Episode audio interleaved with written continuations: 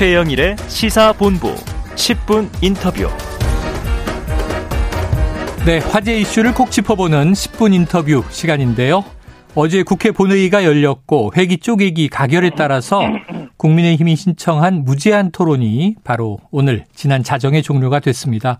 자, 앞으로는요, 30일 본회의에서 검찰청법이 표결에 붙여지게 되고 그 다음에 또 본회의가 있게 되는데 국민의힘이 어떻게 대응에 나설지 송원석 국민의힘 원내수석 부대표와 전화로 연결해서 이야기를 좀 자세히 들어보겠습니다. 자, 의원님 안녕하십니까?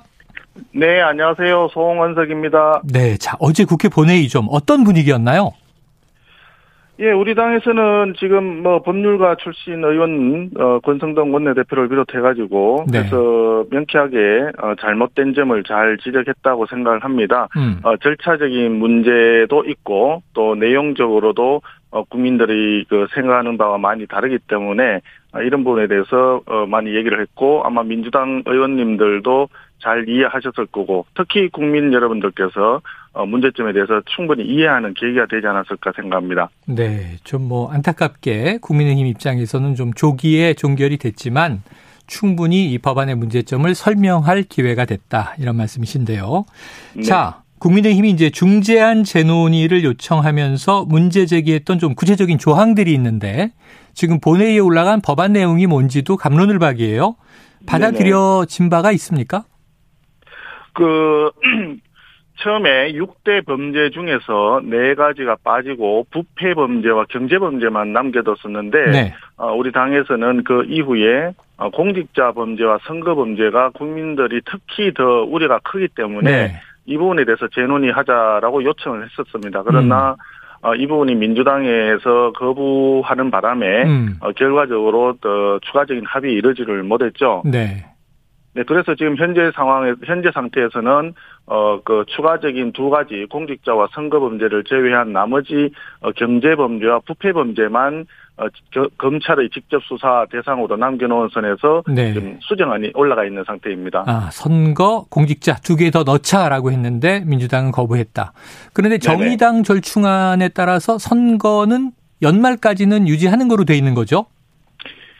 네, 그거는 이제 그 좀 다른 차원에서인데요. 네. 기본적으로 여야 간에 어느 정도 저 의장의 중재 하에 합의된 내용에 따라서 저 수정안이 마련이 되어 있는데 어, 선거 범죄는 지금 공소시효가 6개월인데 4개월만 4개월 뒤에 이 법이 시행이 된다 그러면 음. 어, 이 공소시효하고 서로 어긋나기 때문에 검찰의 수사에서 중간에 하다가 이것을 어떻게 공중에 붕 뜰 수도 있고 네. 이관이 제대로 안 될 수도 있는 문제가 있습니다. 음. 그래서 어, 이 부분에 대해서는 조금 시한을 더 줘가지고 네네. 12월 말까지로 지금 그렇게 남겨두기로 그렇게 네. 약속이 되어 있습니다. 그러니까 6일 지방선거 정도까지는 수사가 가능하도록 하는데 그 이후에는 끝 이런 의미가 되겠네요. 현재까지 그렇습니다. 내년부터는 이제 선거 범죄도 마찬가지로 어, 검찰이 직접 수사를 개시하지는 못하게 되어 있습니다. 네. 자, 민주당은 또 이 무제한 토론을 하면서 김종민 의원이 나섰는데 이 검수완박은 아니다. 그 표현은 반대한다 그러면서 검찰청법 개정안이나 형사소송법 개정안을 손보면서 국민의힘 주장을 좀 더 반영했다. 예를 들면 저희가 일부에서 다룬 게 어, 이 말씀하셨던 부패 범죄, 경제 범죄 중 이렇게 돼 있던 걸 이 등으로 바꿨더라고요. 요거는 또 의견이 좀 받아들여진 걸로 보십니까? 아, 그 부분은 또 설명이 앞뒤가 약간 선우가 좀 다른 것 아, 같습니다. 아, 네네. 어, 원래 6대 범죄 중에서 네 가지를 제외하는데 어, 현재도 그러하지만 네 가지를 제외하더라도 법률이 어, 경제범죄, 부패범죄 등 대통령령으로 정하는 이렇게 음. 되어 있었죠. 네네. 그렇기 때문에 어, 특히 여섯 개를 열거하다가 그 중에 네 개를 빼더라도 똑같이 어, 등 이렇게 돼야 되는데 음. 민주당에서 어, 법사위 1소위에 올린 법안에 네. 어, 민주당 측이 만들었던 초안에 보면은 그것을 어, 중이라고 네. 바꿔놨죠. 네. 그래서 굉장히 한정적으로 어. 어, 법률에서 한정적으로 하는 것으로 그렇게 되어 있는 것을 바로 잡았다 이렇게 아. 생각하시면 맞겠습니다. 네, 네. 원래 등이었는데 중으로 제한했다가 등으로 네. 바로잡았다 이렇게 이제 말씀해 네. 주셨습니다. 네. 알겠습니다. 자 지금 국민의힘이 가처분 신청을 내셨잖아요. 네. 그러면서 이제 주장한 이 합의된 법안 그리고 민주당이 본회의에 올린 법안 좀 차이가 큽니까? 그 당초에 아, 앞서도 말씀드렸지만 처음부터 중재안에서 약속하기를 가장 중요한 것이 검찰의 어, 저 보안 수사건이었습니다. 네네. 그러나 민주당의 초안에 나왔던 내용은 어, 검찰의 보안 수사를 사실상 그 전면적으로 불허하는 것으로 되어 있었지 음. 않습니까? 그래서 어, 당초 의장 중재안에서 그 부분을 다시 이제 살려놨던 거고요. 또 하나 여기서 중요한 것이 별건 수사입니다. 네네. 그 별건 수사라고 하는 것이 국민들이 볼때 어, A라고 하는 범죄에 대해서 B를 뒤져가지고 사실 A를 추궁하는 네네. 되게 잘못된 수사 반응이라고 일반적으로 알고 있지 않습니까? 네네, 그렇죠. 그래서 그 별건 수사를 금지하는 것을 그때 이제 중재안에서 합의가 돼 있었죠. 음. 그래서 그 내용이 지금 현재 검찰청법이 아니라 아마 형사소송법에 아마 거기에 들어가 있을 겁니다. 네. 그래서 그 별건 수사가 이제 금지되는 것이 들어가 있었고요. 그랬는데 어, 애석하게도 그 안건 조정 위원회가 급작스럽게 진행이 되고 네네. 안건 조정 위원회에서 안건이 최종적으로 확인도 되기 전에 안건 조정 위원회를 진행을 하다 보니까 네. 최종적으로 안건 올라간 것이 위원장은 거기에서 다 이제 수정한 안건이 올라갑니다. 이것을 의결합니다. 라고 얘기는 했지만 음. 실제로 안건이 올라와 있는 것은 수정안이 아니라 그 이전에 일소위에서 아. 다루던 아. 민주당 안을 중심으로 한 그 안이 올라가 있던 거예요. 네네. 그래서 어, 말하는 내용하고 실제 내용이 서로 일치하지 않은 부분이 생겼던 거죠. 네. 그래서 그 부분이 안건 조정위원회를 어, 통과해서 또 전체 회의, 법사위 전체 회의까지 통과하다 보니까 그 본회의에 올라간 그, 저, 안이, 음. 어, 법사위의 대안으로 올라와 있지만 실제로 합의되었던, 중재되었던 안이 아니라 그 이전의 안이었기 때문에 어. 다시 수정안이, 어, 다시 올라왔던 겁니다. 네, 네. 그래서 안건이 실제로 이런 부분들이, 어, 어 어떤 법안을 충분한 시간을 가지고 협의를 거쳐서 그렇게 법안을 처리하지 못하고 일방적으로 강행을 하다 보면 이렇게 중요한 부분들이 간과될 수가 있고 네. 절차적인 흠결이 크다 보니까 본질에까지 영향을 미치는 이런 대표적인 사례라고 어, 할 수가 있겠습니다. 네. 과거에는 뭐 이렇게 이제 되는 경우에 누더기법이다 이런 표현들을 언론이 많이 썼는데요. 네네. 자, 참 안타까운 일입니다. 안타깝다 말씀하셨고요. 네. 자, 그런데 지금 이 절차적으로 민주당은 이제 계속 추진하고 있습니다. 이게 이른바 네. 살라미 전술 이게 회기 네. 쪼개기로 계속하면 국민의힘이 지금 저지할 방법은 있습니까? 네, 실제로 이 살라미를 하게 되면 지금 이제 어 4월 27일 어제까지 4월 임시국회를 회기를 종료를 했지 않습니까? 네. 그리고 다음에 4월 30일 날 아, 다시 1일짜리 그 본회의를 열기로 지금 저 이미 요청돼 네. 있고요. 이 자체가 살람인데 어, 워낙 170석이 넘는 거대 의석을 가지고 있다 보니까, 음. 어, 일방적으로 추진을 하게 되면, 어, 소수인 우리 당 입장에서는 이걸 막기는 현실적으로 어렵습니다. 네네. 그런데 그 동안에 일방적으로, 어, 강행했던 뭐 공수처법이라든지, 그 준연동형 비례대표제를 뽑는 선거법이라든지 음. 이런 부분들, 그리고 특히, 어, 국민들 실생활에 크게 영향을 미쳤던 임대차 3법 같은 네네. 경우에 이거 강행을 했다가 결국은 그 정상적으로 뭔가 결과를 나타내지는 못하고 국민만 피해를 받지 않습니까? 네. 이런 사례를 볼 때 또다시 살라미를 해서 강행을 하는 것은 결과적으로 국민들이 용납하기가 어, 어려울 것이다. 네. 그런 결과로 인해서 이번에도 어, 대한변협에서는 아마 어, 변호사 시민 필리버스타를 개최를 한다고 합니다. 네네. 네네. 그리고 지금 현재 이 검수 완박법에 대해서 국민적인 여론 자체가 굉장히